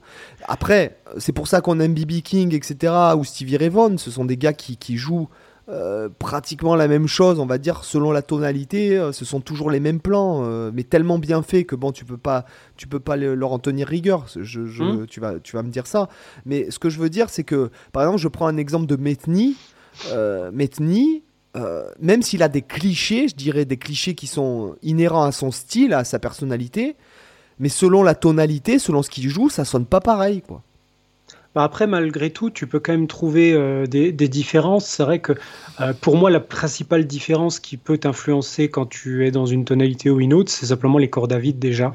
Que dans certaines tonalités, tu vas avoir plus ou moins d'accès aux cordes à vide. Et ça peut t'influencer beaucoup dans, dans les phrasés, justement de mmh. pouvoir caler une corde à vide mélangée à d'autres notes que tu pourrais pas faire dans d'autres tonalités. Euh, c'est sur des petites subtilités comme ça en fait que tu vas sentir vraiment les, les différences, je trouve. Parce qu'après, c'est vrai qu'au niveau des doigtés, c'est globalement toujours pareil. Et après, ce qui va influencer aussi, c'est un petit peu le registre dans lequel tu joues. Parce que finalement, tes positions, elles vont, elles vont être plus ou moins aiguës en fonction de la tonalité dans laquelle tu es. Donc, c'est pareil. Le, le, registre, ça influence un petit peu sur la façon que tu vas avoir de jouer. Parce mmh. que les cases sont plus ou moins petites. Euh, le, pareil, l'accès aux manches est plus ou moins euh, plus ou moins agréable selon les guitares sur lesquelles tu joues, plus ou moins facile, notamment quand tu es dans le plus extrême du spectre. Mais, mais bon, voilà. Pour moi, c'est à peu près vraiment les, les difficultés, euh, les différences qui vont ressortir, c'est surtout de cet ordre-là. quoi. Mais après, c'est vrai que c'est moins évident que pour un pianiste quoi, ou pour un saxophoniste ou hmm. la plupart des instruments avant en fait. Oui, oui, parce que le doigté change. Selon la- Mm. Je sais que pour les saxophonistes, le fait de jouer en. Je parle pour nous, hein. En ré bémol, en si majeur, c'est pénible. Voilà. Mm. Tu vois Euh, Je parle Ouais. pas de leur tonalité à eux, hein, donc. euh, Après, là où ça peut être pénible à la guitare, c'est quand tu es, quand lecteur, en fait. Parce que pour, pour la guitare électrique, on s'en tape parce que la plupart du temps, soit on fait à l'oreille, soit on lit sur des tablatures. Mais par exemple, je sais qu'en en guitare classique, euh, jouer un morceau en, en Do majeur ou un morceau en Do dièse majeur, c'est pas la même chose. Parce que quand tu tapes 7 dièse à la clé à lire, euh, ou 6 bémol à la clé, euh, etc., tu fais quand même un petit peu la gueule. Et du coup, là, la tonalité, elle, a- elle a un impact quand même euh, de ce point de vue-là, tu vois. hmm. Oui. Mais c'est pas vraiment un impact sur la, la guitare elle-même en réalité, c'est plus un impact sur le déchiffrage. Mais tu le ressens quand même, et c'est pour ça qu'il y a des tonalités où tu te dis, bon, c'est quand même plus pratique d'être dans telle tonalité que telle autre, parce qu'il y a moins de dièse, moins de bémol, euh, c'est quand même plus pratique. Puis c'est vrai qu'il y a des, même pour les autres instruments d'ailleurs, il y a des tonalités qu'on n'utilise quasiment jamais, quoi, les, tonalités où il y a énormément de dièse ou de bémol. En tout cas, pour toutes les musiques écrites surtout. Euh, bon, c'est pas tout le temps vrai, parce que les, compositeurs, par exemple, euh, eux, ils s'en tapent, c'est pas eux qui jouent la musique quand c'est quand c'est le cas, donc ils écrivent la clé qui correspond à Brahms ce qu'ils qui est- jouer. Je crois que c'est dans les, les œuvres de Brahms qu'il y a beaucoup de, de, de, de dièses. C'est possible, je t'avoue que je saurais pas te J'ai dire. j'ai un truc, un recueil de Brahms là. À une époque, j'avais un peu essayé de travailler des trucs. euh, Hum. Euh, Il y a beaucoup de dièses, ouais. Je sais que Chopin, par exemple, il aimait bien, il aimait bien jouer en, euh, faire composer en mi parce que ça, ça représente les, les euh, avec le- la, la disposition des touches blanches et des touches noires, en fait, ça, euh, c'est logique vis-à-vis de la main humaine, en fait. Hum. Voilà. Oui, j'imagine que pour le piano, il doit y avoir des doigtés plus simples que d'autres par rapport, en fonction des tonalités où tu es. Mm. Euh, c'est comme pour nous à la guitare, il y a des choses plus spontanées, plus naturelles, plus idiomatiques que d'autres. Et on- forcément, on aura tendance à privilégier ce qui nous facilite la vie, hein, c'est no- c'est normal. Donc, euh, mais donc, en, en tout cas, il faut, voilà, il faut essayer de pas se limiter qu'à penser comme ça de manière relative, parce que ça peut des fois apporter plus de confusion. Euh, et en fait, ça, crée finalement plus d'étapes de réflexion. Euh, parce que voilà de penser alors ça ça vient de telle position de ça quand tu es déjà en train de penser à ça tu es déjà foutu euh, tu sais déjà plus où tu es donc il, faut je trouve finalement des fois c'est mieux de penser de manière complètement abstraite de se dire tu t'en fous sur quelle note tu es tu penses juste euh, que je parle par exemple des accords bah là tu es sur un accord majeur euh, pensez plutôt à la, à la couleur à la- au qualificatif des accords voilà, savoir, je sais pas, tu es sur un, sur un accord 6, tu es sur un accord maj 7. euh, Mm. Et à la limite, tu sois sur un sol, un fa dièse, un mi, on s'en tape. Mais pensez bah, plus en termes d'intervalle, parce que du coup, après, c'est vrai que tu peux, tu peux à la fois facilement retrouver d'ailleurs tes gammes à partir de ça, puis à la fois facilement enrichir tes accords. Parce que c'est c'est vrai que si tu penses à. Tu prends une basique triade majeure. Si tu penses que tu as, ta quinte ici, que tu peux, tu peux mettre ta septième, tu penses que tu as, ta tierce là, tu peux faire un suspendu. Tu penses que tu as ta fondamentale ici, tu peux te mettre la, la, septième majeure en dessous. Euh, quand même en jouant la basse pour mieux entendre le septième. Donc, en fait, une fois que tu as compris ça, c'est plus évident. Tu as, ta ta quinte, tu peux faire un accord 6. Tu peux faire un accord avec le bémol 6 qui sonne plus comme un, un augmenté, mais en Ouais, tout cas, sonne, ouais. tu peux, euh, tu peux facilement voilà, ressentir les, les, choses comme ça. Et pareil, euh, pareil avec ta, ta gamme, en fait, c'est vrai que quand tu penses ça et que tu commences à enrichir tes accords, bah, tu te dis, OK, là, euh, là par exemple, j'ai un, j'ai un Do majeur.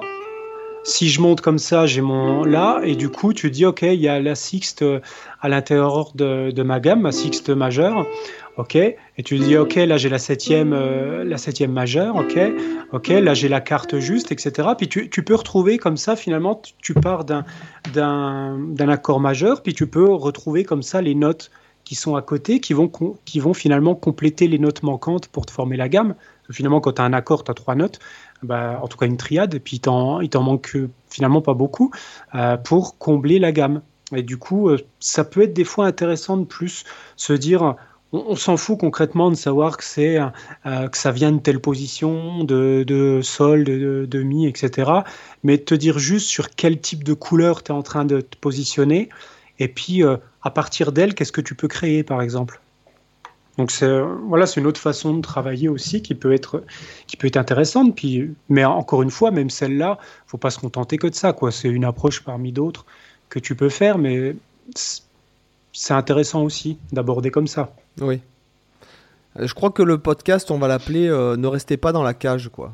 C'est, ça illustrera parfaitement qu'on a eu du mal à rester sur le système cage. C'est clair. Quand même. Bah, après, en même temps, euh, qu'est-ce que tu veux dire de, de, plus? On en fait, mine de rien, on fait un peu vite le tour du, du, est-ce que, est-ce que tu crois que notre, notre bon goré nordique, il utilise le système cage, Non, lui, il est en mineur harmonique, à fond les ballons tout le temps, et puis un peu de phrygien dominant, et basta, et des diminués. Et... et, Alan. Il reste un bah peu dans une cage, lui aussi, finalement. Et Alan, lui, euh, je peux te garantir que le cage de lui, euh, il, a, ouais, il a tordu, quoi. Ouais, c'est clair. C'est plus une cage. Il n'y a plus de barreaux, il n'y a plus rien. Il n'y a plus rien, quoi. Il n'y a même plus le socle. Il n'y a, plus... a, plus rien. En fait, il y a du. Il n'y a plus rien. Il n'y a plus rien. C'est désintégré, quoi. Il s'est désintégré lui-même, le système, quoi. C'est un trou noir, ouais, comme tu dis, ouais. Il s'est absorbé lui-même. Il, s'est effondré sur lui-même. il a fait une supernova. Tu sais que, je sais pas si tu le sais, mais euh, je crois que un trou noir de la taille d'un ballon de basketball, euh, ça, ça aspirerait la Terre en 6 heures, je crois. Ah ouais? Non, je savais pas. Ouais. Bah, c'est hyper euh, puissant, les, les, trous noirs. On en a un dans la Voie lactée, je crois d'ailleurs, de trous noirs. Ah bah, c'est d'ailleurs pour ça qu'il y a une galaxie. S'il n'y avait pas de trou noir dans la Voie lactée, il n'y aurait pas de galaxie. Alors, c'est logique. L'astronomie, j'y connais pas grand chose, donc là-dessus. Donc, euh, j'ai failli sortir une vanne qui aurait pu être un trou noir à elle toute seule. Quoi. Mais... C'est parce qu'on a parlé de Mamsine Non, non, non, non, non, non, non. Sinon, ah, tu, tu, me connais, je l'aurais faite. Je pense qu'il est, je pense qu'il est l'heure euh, d'atterrir sur notre sélection lifestyle. Ouais. Euh, tu commences? Tu commences ou pas? Ouais, bah, comme tu veux, ouais. bah, section lifestyle, bah, moi, en ce moment, je suis, je suis plutôt content parce que j'ai découvert bah, ce, que, ce dont je t'ai parlé récemment. là. Euh, en fait, j'étais à l'université la semaine dernière avec un, collègue à moi, un, bon, un bon pote qui est, qui est graphiste, enfin illustrateur, euh, qui fait, euh, voilà, il fait tout 3D, BD, 2D, enfin, sculpture, enfin vraiment le artiste complet. Et du coup, il présentait aux étudiants, donc j'étais à, l'UTBM, c'est en, gros une euh, université qui forme les ingénieurs, et nous on, a, on, donne un cours un petit peu d'ouverture artistique. Euh, où en gros les élèves doivent créer, euh, généralement ils créent soit des œuvres plastiques, soit des, vidéos, soit des musiques. Enfin, en tout cas, le but c'est de créer quelque chose d'artistique. Et donc là, ils avaient un cours, on est allé ensemble au cours avec ce, ce pote, et donc il leur donnait un cours de graphisme euh, sur la création d'un univers visuel, etc. Et puis à la toute fin, il a présenté un truc euh, démentiel, c'est mm. donc qui est tout récent, qui date il y a à peine, euh, bah, en fouillant un peu sur YouTube, j'ai vu que la plupart des vidéos ça date d'il y a à peine trois mois. C'est en, gros de la génération de visuels par des intelligences artificielles. Donc ça s'appelle de l'IA prompt, IA tout attaché pour intelligence artificielle, puis prompt qui veut dire phrase. En gros le concept c'est euh, c'est que tu, tu, écris une phrase, la phrase que tu souhaites, et en gros, Stia, elle te prend cette phrase, elle te génère un visuel qui est en rapport, euh, qui, qui, est la traduction visuelle de ce que tu as écrit. Par exemple, tu dis, je veux un énorme château magnifique, perdu dans la brume, sous un ciel orageux, etc. Et il te fait un, il te fait exactement cette illustration-là. Et en fait, c'est Google qui met à, disposition ces cartes graphiques, ces GPU euh, qui sont spécialisées pour les calculs liés à l'intelligence artificielle. Donc, tu as une version gratuite où tu peux, du coup, euh, euh, je crois que tu peux pendant 12 heures faire des calculs, puis après, tu as un petit moment où tu peux plus, puis le lendemain, tu peux à nouveau. Donc, hmm. donc moi, j'ai déjà lancé pas mal de calculs, j'ai déjà généré plein d'images.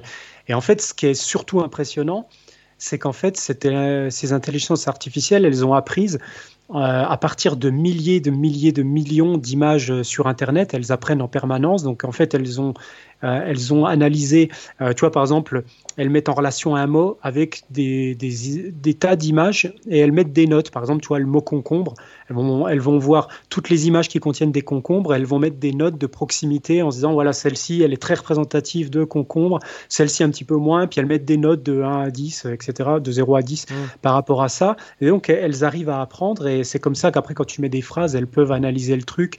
Et en fait, ce qu'elles font, c'est qu'elles partent d'un bruit donc l'image, c'est juste du noise, ça ressemble à rien, une sorte de gros nuage gris.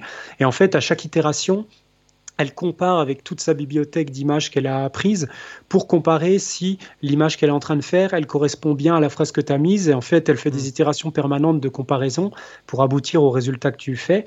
Et elles ont la capacité d'imiter le style de n'importe quel artiste et même de mélanger les styles des artistes. Alors moi, c'est juste impressionnant. C'est-à-dire que j'ai fait le test en demandant euh, en demandant justement un, château un peu brumeux, machin, avec des tentacules ou des trucs comme ça dans le style de Giger.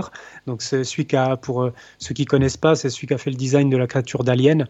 Et puis après j'ai fait les mêmes, euh, la même phrase, mais dans le style de, de Beksinski. ouais ouais c'est ça, du mmh. xénomorphe. Xénomorphe, oui. Après j'ai demandé dans le style de, de Beksinski, qui est un, un artiste polonais, je crois qu'il était polonais, un peintre qui, faisait des peintures complètement torturées avec une ambiance euh, super. Et clairement, tu reconnais le style. Enfin, as l'impression que c'est eux. C'est impressionnant. Tu direct, tu vois, ok, ça c'est Giger, ça c'est lui. Puis après, j'ai fait la même phrase en disant, je veux, je veux la même chose dans le style de Giger plus de Beksinski parce que du coup, tu peux lui dire tu veux un mélange des styles. Et l'IA, du coup, euh, c'est comme si elle te faisait voilà les deux peintres qui avaient travaillé ensemble pour faire un truc commun. Et c'est vraiment ultra impressionnant parce que tu n'obtiens pas des images juste bas de gamme tu obtiens des trucs mais qui sont à un niveau mais à niveau professionnel quoi. De un peintre pourrait faire ça et, et toi tu le génères en 20 minutes quoi. Et encore, moi j'ai la version gratuite avec la version euh, payante, euh, je crois 9 euros par mois, donc c'est vraiment rien. Tu peux, il y a une version à 40 euros par mois, euh, mais déjà avec la version à 9 euros, ils te mettent à disposition des GPU encore plus puissants, qui peuvent faire encore des trucs de meilleure qualité, tu vas encore plus vite. Et en fait, ce, que, ce que me disait mon, mon pote, il disait le chômage est proche. il disait que ces IA-là, voilà, elles avaient la capacité de faire des trucs d'un niveau professionnel, comme ce que pourrait faire un artiste aujourd'hui, mais en plus, d'en produire des quantités monstrueuses que aucun artiste au monde pourrait être aussi productif que ça. Quoi. Et, euh, c'est vraiment juste impressionnant ce que ça te permet. Alors ça ouvre la porte à, plein de polémiques déjà, évidemment. Hein. Tu en as plein qui gueulent parce que du coup, euh, elles sont capables d'imiter les styles, etc. Donc tu as tous les trucs par rapport aux droits d'auteur. Enfin voilà, il y a plein de problèmes qui surgissent comme à chaque fois avec une nouvelle technologie. Euh, mais je trouve ça vachement intéressant parce que du coup, tu peux, tu peux générer des idées. Des idées euh, bah, tu vois, moi, les premières applications que j'ai pensées, voilà, les miniatures YouTube pour plus être emmerdé avec le droit d'auteur, les, les, contenus des vidéos, même, même par exemple faire l'artwork d'un de, tes albums. Tu vois, tu sors un album, bah, ton artwork, tu peux le décrire. Tu, tu demandes à l'IA de te générer l'artwork de ton album. Tu vois, pour, pour les musiciens, ça peut être vachement pratique aussi, ce genre de truc. Donc, euh, si ça vous intéresse, je vous conseille de, regarder le. Ça s'appelle Disco Diffusion. Alors, je crois qu'il y a plusieurs sites, mais celui que j'utilise, c'est ça, Disco comme la musique disco, et plus loin, Diffusion. Euh, alors, par contre, il faut suivre un tuto parce que c'est tout des bouts de code, etc. à exécuter. Donc, sur YouTube, il y a un mec qui a fait une vidéo euh, qui s'appelle Démarrage avec Disco Fusion. le nom de la chaîne, c'est. Je vais vous retrouver ça. Bah, le nom de la chaîne, c'est IA. Euh, donc c'est en français. Euh, c'est une petite vidéo de 11 minutes qui vous décrit comment, euh, comment démarrer avec. après, il y a déjà pas mal de chaînes qui abordent ces concepts-là, mais moi je pense que c'est un truc qui va exploser à l'avenir. Ça va complètement remettre en cause tout l'univers visuel parce que le pire du pire, c'est qu'en plus tu peux faire ça avec de la vidéo. tu peux aussi générer de la vidéo comme ça. Euh, et même faire du morphing entre des vidéos, c'est-à-dire tu, tu dis ta vidéo, tu veux qu'elle commence euh, de, dans un style steampunk avec des gros bâtiments euh, délabrés, machin, et puis au bout de la, de la 200e frame, tu veux que ça bascule dans un univers féerique avec des, des, dinosaures, machin, et puis au bout de 400 frames, tu veux que d'un coup il y ait un gros nuage, etc. En fait, tu décris la vidéo et lui te génère tout toute la, toute la, toute la vidéo. Il y a, il y a des vidéos, vidéos sur YouTube qui montrent justement des vidéos générées par Stia c'est impressionnant quoi. Le, tu te dis c'est fou, mais euh, bientôt tu pourras faire de la vidéo par des IA quoi. C'est un truc de dingue, c'est hallucinant. Donc, je, ça veut dire que bientôt ça va arriver sur la musique. Ça existe bah, déjà. après, ça existe déjà la musique euh, générative, procédurale, mais après, je pense, je pense que euh, bah, il y a déjà des IA qui peuvent. Moi, je me souviens que j'avais un collègue au conservatoire qui bossait sur des réseaux de neurones. En gros, il, entraînait des réseaux de neurones à être capable de produire de la musique. Euh, c'était déjà des IA en fait. Et il travaillait là-dessus il y a déjà dix ans. donc ça existe déjà aussi pour la, musique. Mais c'est vrai que c'est C'est vraiment génial. Moi, je trouve ça. moi, je suis toujours enthousiaste.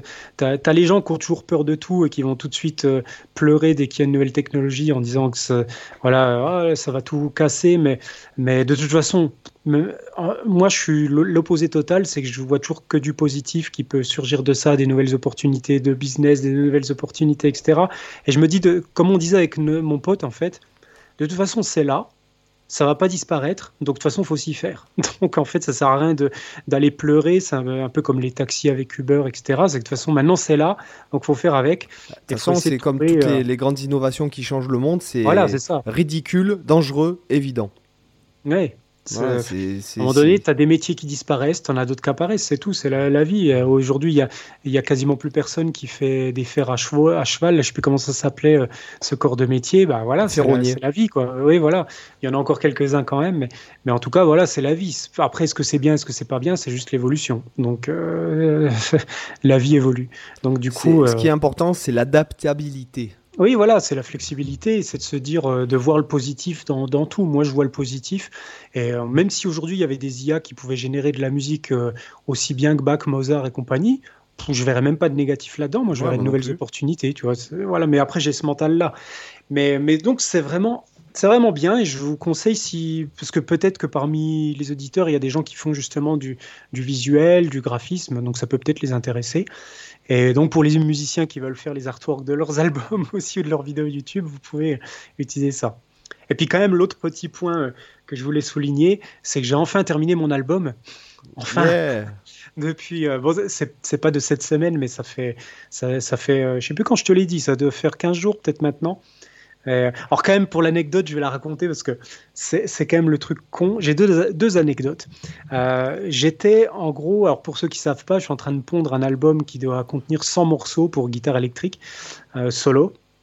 Enfin, solo, guitare électrique et des fois duo de guitare jusqu'à 7 guitares simultanées. Donc que de la guitare. et de temps en temps, je vais mettre aussi de l'électronique, mais en tout cas, voilà, c'est globalement axé sur la guitare électrique solo. donc 100 morceaux. Euh, et du coup, j'en avais 98. Il m'en manquait deux qui devaient être, j'en avais déjà parlé dans le podcast, qui devaient être un peu des anomalies parce que quand tu fais une, un gros, euh, une grosse quantité comme ça de morceaux, il euh, faut à un moment donné des choses qui vont venir un peu briser le truc pour créer de la surprise et puis pour parce qu'au bout d'un moment, tu les anomalies, je les ai placées autour du 30e morceau puis autour du 70e parce que si c'est complètement linéaire, au bout d'un moment, tu rentres dans un côté trop prévisible, trop trop homogène, tu vois. Il faut toujours des trucs un peu hétérogènes qui viennent briser, euh, qui apportent mm. du contraste. Donc c'est pour ça que je voulais quelque chose qui est, où tu te dis, quand tu arrives là-dessus, tu te dis what the fuck? Et du coup, j'ai passé, sans mentir, bien six mois à expérimenter pour essayer de trouver quoi faire dans ces deux morceaux j'ai expérimenté plein de trucs, j'ai expérimenté euh, beaucoup d'effets parce que par exemple mon morceau, enfin mon, album essentiellement c'est beaucoup de guitare électrique clean avec très peu d'effets, tu vois, une petite reverb, même pas de délai, vraiment très brut. Euh, et du coup, je me suis dit, allez, je vais foutre le taquet de délai, je vais, me la jouer un peu de Tom Morello, tu vas faire des. Puis putain, j'arrive à rien. J'essayais avec de l'électronique, mais vu que j'ai déjà fait des morceaux avec électronique dans l'album, je me suis dit, bah, ça va pas ressortir assez, donc ça va pas faire assez de contraste, donc c'est pas bon. Puis j'ai cherché, j'ai cherché des, des, techniques de jeu, des trucs, et vraiment, j'étais désespéré parce que j'arrivais à rien. Vraiment, j'arrivais à rien. Puis je me suis dit, putain, j'ai pondu 98 morceaux, je vais être comme un blaireau bloqué par deux morceaux pour finir mon truc. Euh, bon, je sais que toi, tu te serais pas bloqué que 150 ans, tu aurais bouclé le truc en 3 minutes. Mais moi, tu vois, je me prenais la, tête là-dessus. Et, et, pour finir, l'idée que j'ai eue, ben, vraiment le truc con comme tout, six mois pour arriver à cette idée, hein, les gens. Donc, comme quoi, faut jamais désespérer. C'est que finalement, mon idée de base, ça va être d'enregistrer mon jack de guitare. Je vais, euh, donc le buzz en fait du, jack de, guitare, il y aura un des morceaux qui est comme ça, et puis l'autre morceau, ça va être ce buzz de, mon jack de, guitare qui va être euh, en fait traité par des tonnes d'effets par mon accès fixe. Donc en fait, je vais simplement maintenir mon doigt euh, sur le jack pour générer un buzz constant, et puis je vais repasser ça dans des tonnes de reverb, délai pour essayer de faire une sorte de drone ambiante, etc. Euh, donc, euh, comme ça, les deux pièces, en fait, c'est la même source sonore, mais exposée de manière différente. Ça peut paraître complètement débile, et si vous trouvez ça débile, il n'y a aucun souci. Mais en fait, dans, mon album, ça a du sens parce que l'album, il est énormément centré sur le côté mélodique, harmonique. Donc, j'ai beaucoup travaillé sur la recherche de phrasés, sur le, soin des mélodies, des harmonies, la qualité de tous ces aspects-là. Et du coup, je pense que le truc le plus extrême que je pouvais faire en contraste avec ça, bah, c'était juste du noise. Sauf que tu vois, il a fallu six mois pour que ça me vienne à l'esprit, alors qu'aujourd'hui, ça me paraît évident. Et je me dis, mais c'est évident. Qu'est-ce qu'il y a de plus extrême que, que comparé à de la mélodie et de l'harmonie que du pur noise euh, euh, Pourquoi t'as pas bah, appelé un célèbre guitariste français pour t'aider à finir ton, tes, deux, tes deux morceaux? À qui tu penses? Bon, bah, Je sais pas, tu, je sais pas. Imagine. J'aurais dû lui téléphoner, c'est ça? Peut-être. Alors, en tout cas, euh, en tout cas, voilà, je suis content de ce point de vue-là. Ce qui veut dire aussi, donc deuxième anecdote, que je vais enfin pouvoir changer mes cordes de guitare parce que j'étais très optimiste. Je m'étais dit, euh, en fait, je voulais enregistrer mon album en ayant des cordes neuves. Sauf que voilà, il me restait pas beaucoup de morceaux à terminer. Euh, à l'époque, Cyril, comment tu peux, tu peux faire ça, quoi? Comment tu peux ne pas changer tes cordes de guitare pendant, pendant plusieurs années, quoi? ah mais je te le dis, je peux. Parce que, est-ce que là, tu vois, je, je m'étais dit, bon, il me reste genre 5-6 euh, morceaux à terminer. À l'époque, je me suis dit, ça va aller vite. Ça, serait con de changer les cordes de guitare, puis deux semaines après d'avoir fini l'album et puis d'enregistrer avec des cordes j'ai un peu rincées. Tu vois, je voulais que les cordes soient neuves, vraiment. Et, du coup, bah, mine, de rien, ça a duré plus longtemps. Et euh, maintenant, je vais enfin pouvoir les changer. Et en fait, j'ai fait le calcul depuis quand je les ai pas changés? Alors, déjà, premier, premier truc, le Covid. Là, il faut que tu enregistres les 100 morceaux ouais, ouais, Mais tu, en fait, tu les écris et après, tu les réapprends à chaque fois, en fait.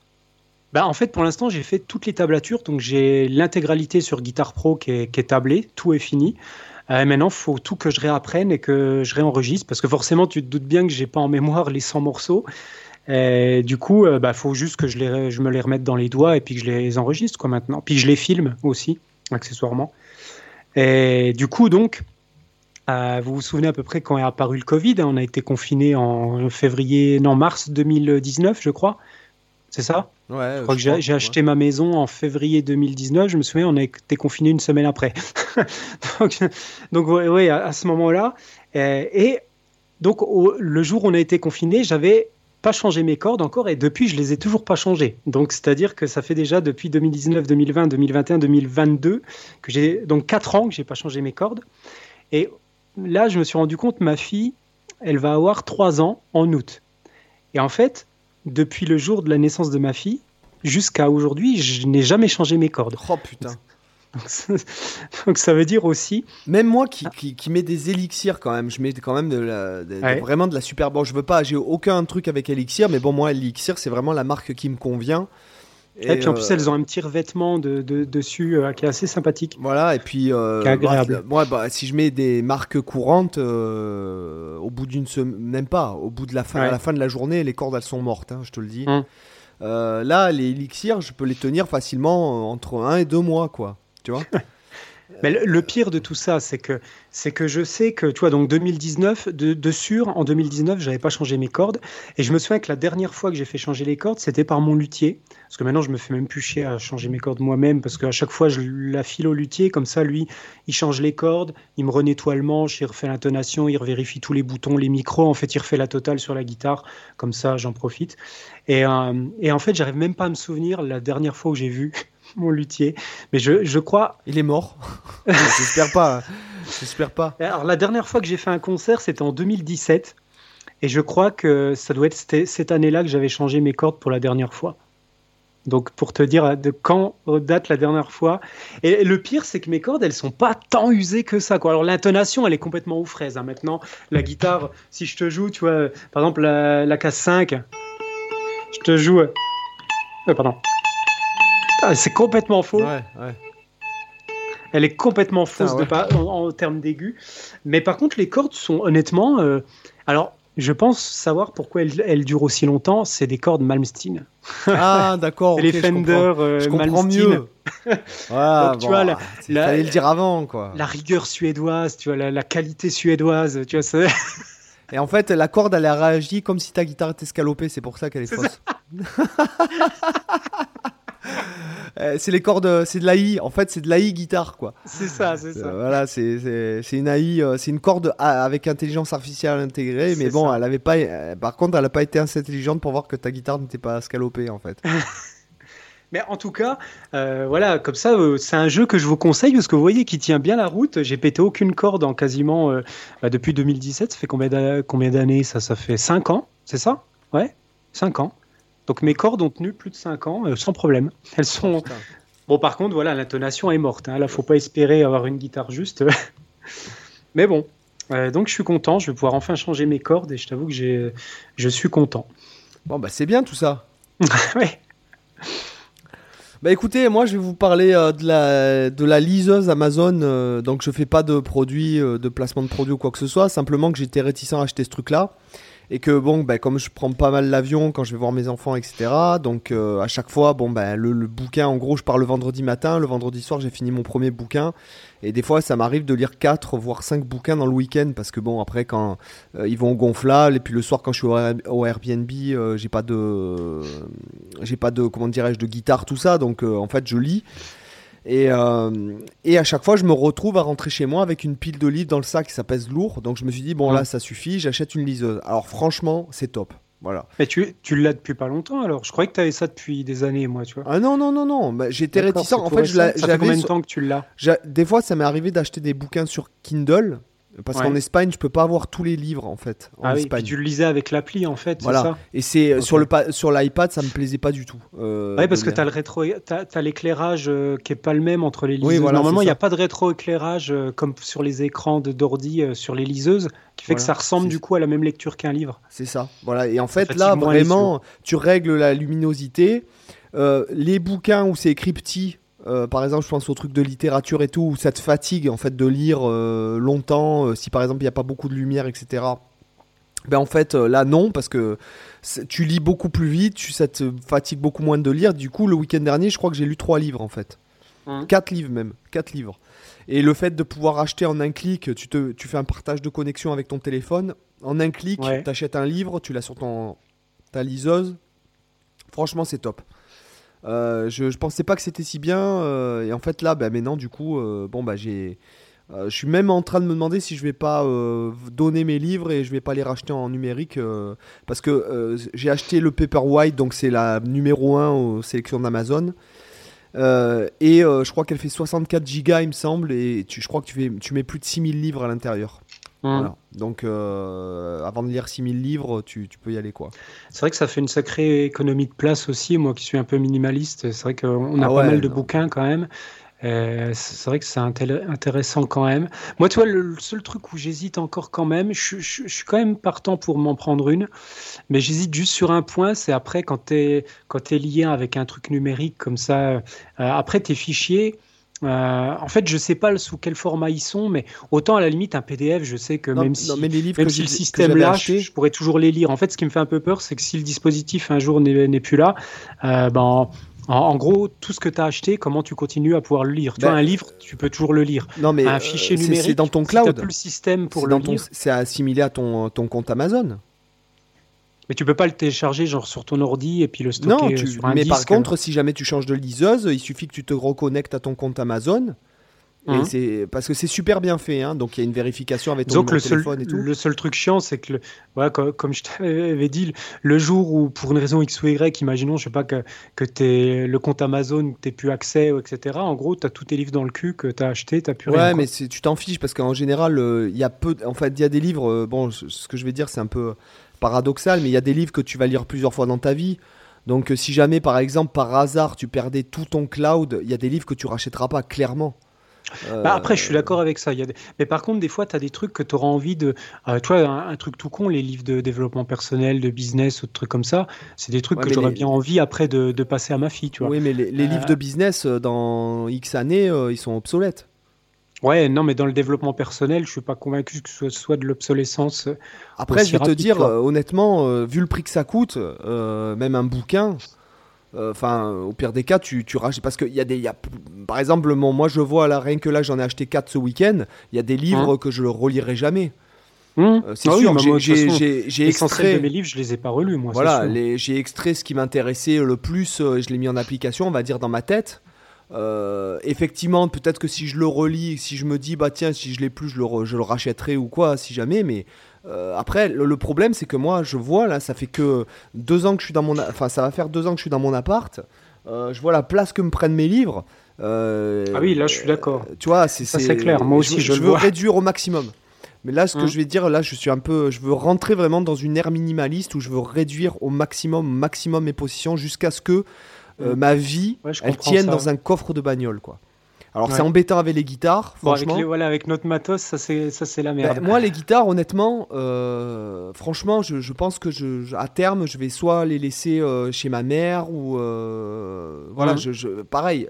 plus ça va aller, plus si je pouvais me, voilà, comme je te dis, j'ai un projet de, voyager un peu partout dans le monde. D'ailleurs, je me suis acheté un super sac en précommande d'une start-up qui s'appelle Tropic Feel. Donc, il fait des sacs de voyage qui peuvent, qui peuvent passer en sac à main pour l'avion et euh, où tu mets, euh, je crois, 42,5 litres de, de fringues et tout ça dedans.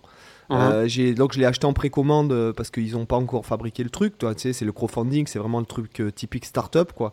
Mais voilà, j'ai acheté vraiment avec la trousse de toilette adaptée et tout. Du coup, en fait, tu, tu prends un maximum d'affaires, mais dans un minimum de place. tu peux mettre l'ordi, hum. les batteries, tout ça.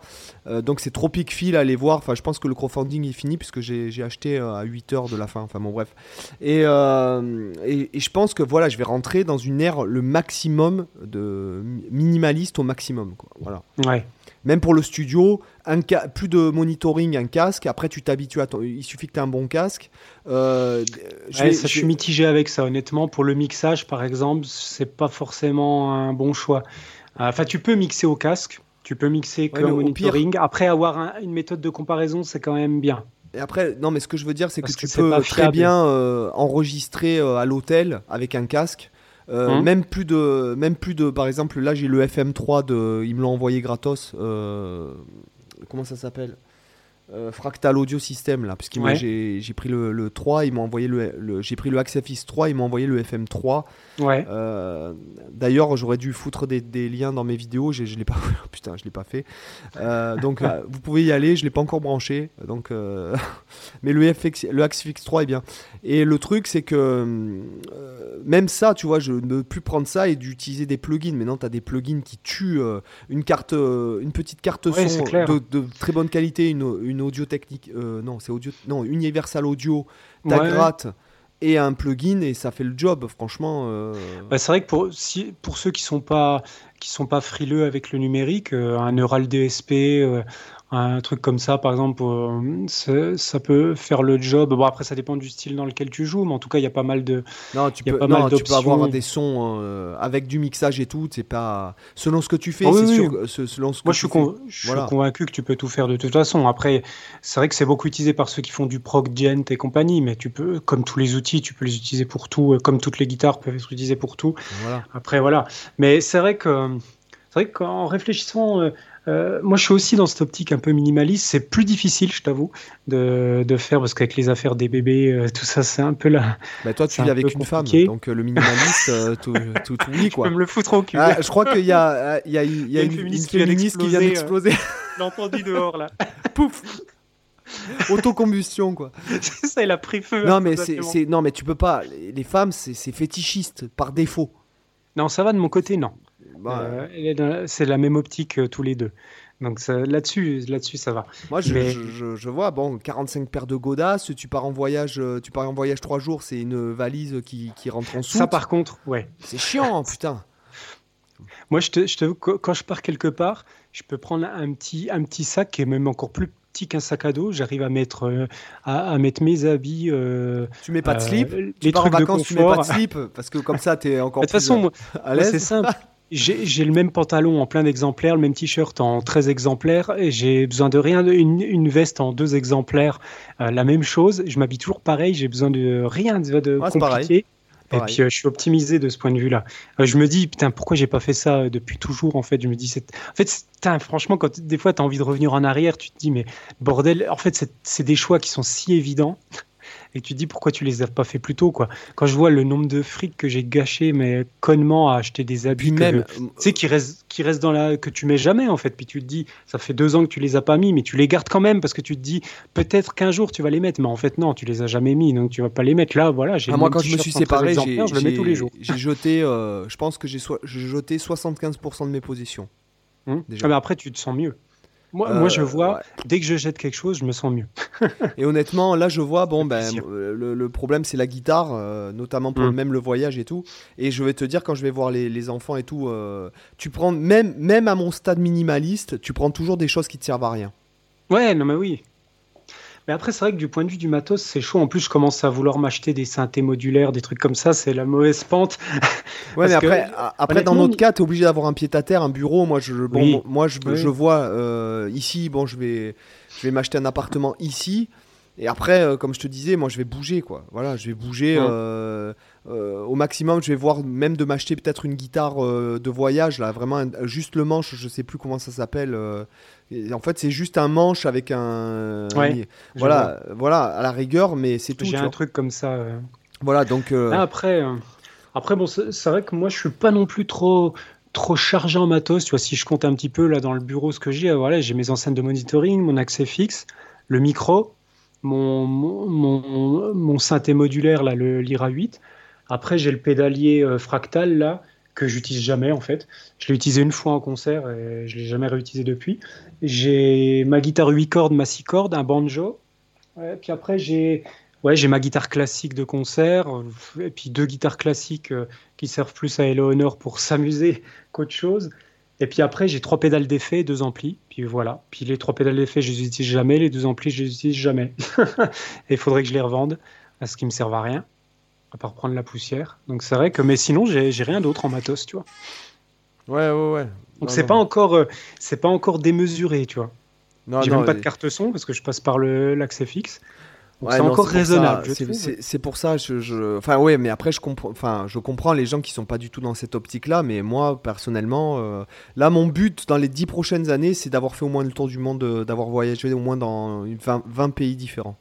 Mmh. Euh, un peu des trucs un peu loin. Je parle pas d'aller en Italie euh, ou en Allemagne où c'est un saut de puce quoi. Je parle. Euh, voilà, là j'ai vraiment envie de bouger, puis d'y rester un peu, de voilà, de vivre un peu dans le truc et pas forcément qu'à l'hôtel, mais vivre un peu comme. tu vois, tu vois ce que je veux dire? Je vois très bien. Qu'est-ce qu'il y a? Moi, ça me fait marrer parce que moi, dès que je quitte mon quartier, j'ai des limites des attaques de, de panique. Alors, euh, voyager autour du monde. non, mais vraiment, c'est, j'ai vraiment envie de faire ça, tu vois. Euh, j'ai vraiment envie de. Euh, je sens que j'en ai besoin, quoi, tu vois. Mmh. Bon, je crois qu'on a bien digressé là pendant une. Bon, si t'es encore là, c'est inadmissible que tu nous mettes pas 5 étoiles. Et Cyril, qu'est-ce que t'en penses? Même 6 étoiles, je dirais. Ouais, voilà, c'est ça. C'est comme tu Spinal comme tu veux, tu te démerdes comme tu veux, je veux 6 étoiles. C'est comme Spinal Tap, tu mets l'ampli à 11. Euh, oui, mais si tu le mets à 10, euh, l'autre c'est pareil. Si le maximum c'est 10. Ouais, mais non, mais celui-là il va à 11, quoi. Voilà, Et là, 6 étoiles, tu vois, le, podcast il mérite 6 étoiles. Et me faites pas la blague de mettre 5 étoiles plus un autre commentaire une étoile. je vous vois venir. Ouais. Aussi, j'ai mis 6 étoiles. ouais, ouais, t'as as bien fait de le mentionner. Hein, et puis tiens, on va en profiter pour faire un peu de pub quand même pour nos, pour nos, pour nos trucs, là, nos chaînes YouTube et compagnie, parce qu'on fait pas souvent de la pub. Là, allez, je suis en, je suis en mode commercial. Vas-y, vas-y. On va faire un peu de pub. Donc, vous pouvez nous retrouver sur nos sites respectifs. Donc, euh, euh, moi, cyrilmichaud.com. Et toi? Euh, sébastienzunido.com. Tu peux aussi avoir ta chaîne YouTube. Euh, j'en ai plein, mais euh, bon, vous tapez Sébastien Zunino, Seb Zunino Vlog, euh, voilà, vous trouverez des trucs qui pourraient peut-être vous intéresser pédagogiquement parlant. Ok. Puis moi, bah, de mon côté, bah, comment elle s'appelle d'ailleurs ma chaîne? Ah oui, je crois que c'est Cyril, Cyril Michaud. Ouais, Cyril Michaud en fait. C'est ça, je sais même plus le nom de ma propre chaîne. donc voilà, Cyril Michaud. Et puis aussi, si vous voulez des bonnes backing tracks euh, en complément des bonnes backing tracks de Seb, euh, vous pouvez aussi aller voir la chaîne YouTube euh, Ambient Backing Track. donc c'est ma chaîne de backing track qui est plus axée sur le côté ambient. Donc si vous avez envie comme ça de vous entraîner à improviser sur un seul accord, une seule note, une petite progression d'accord, etc. Vous pouvez aller checker. C'est un bon complément des backing tracks qu'on trouve habituellement du coup. Euh, donc voilà. Puis j'en profite aussi, et tant qu'à faire, pour faire un peu de pub pour ma nouvelle chaîne, euh, parce que j'ai aussi ouvert une chaîne de musique d'horreur euh, qui, est, assez fraîche encore. et du coup, qui s'appelle Beautiful Horror Music. Donc, en fait, pour ceux qui aiment les, qui aiment l'univers horrifique, etc. Voilà, j'ai déjà sorti un album consacré à l'univers de Silent Hill. Là, je suis en train de faire un, nouvel album lié à l'univers des, des, backrooms, si vous connaissez un peu euh, ça sur Reddit, etc. Donc voilà, si vous avez envie d'écouter un peu de musique horrifique comme ça, vous pouvez aller checker ma, ma, chaîne euh, et vous abonner. Voilà. Bah superbe. Bah sur ce, je te dis à la semaine prochaine. Ouais, à la semaine prochaine. Allez. bye. ciao. bye.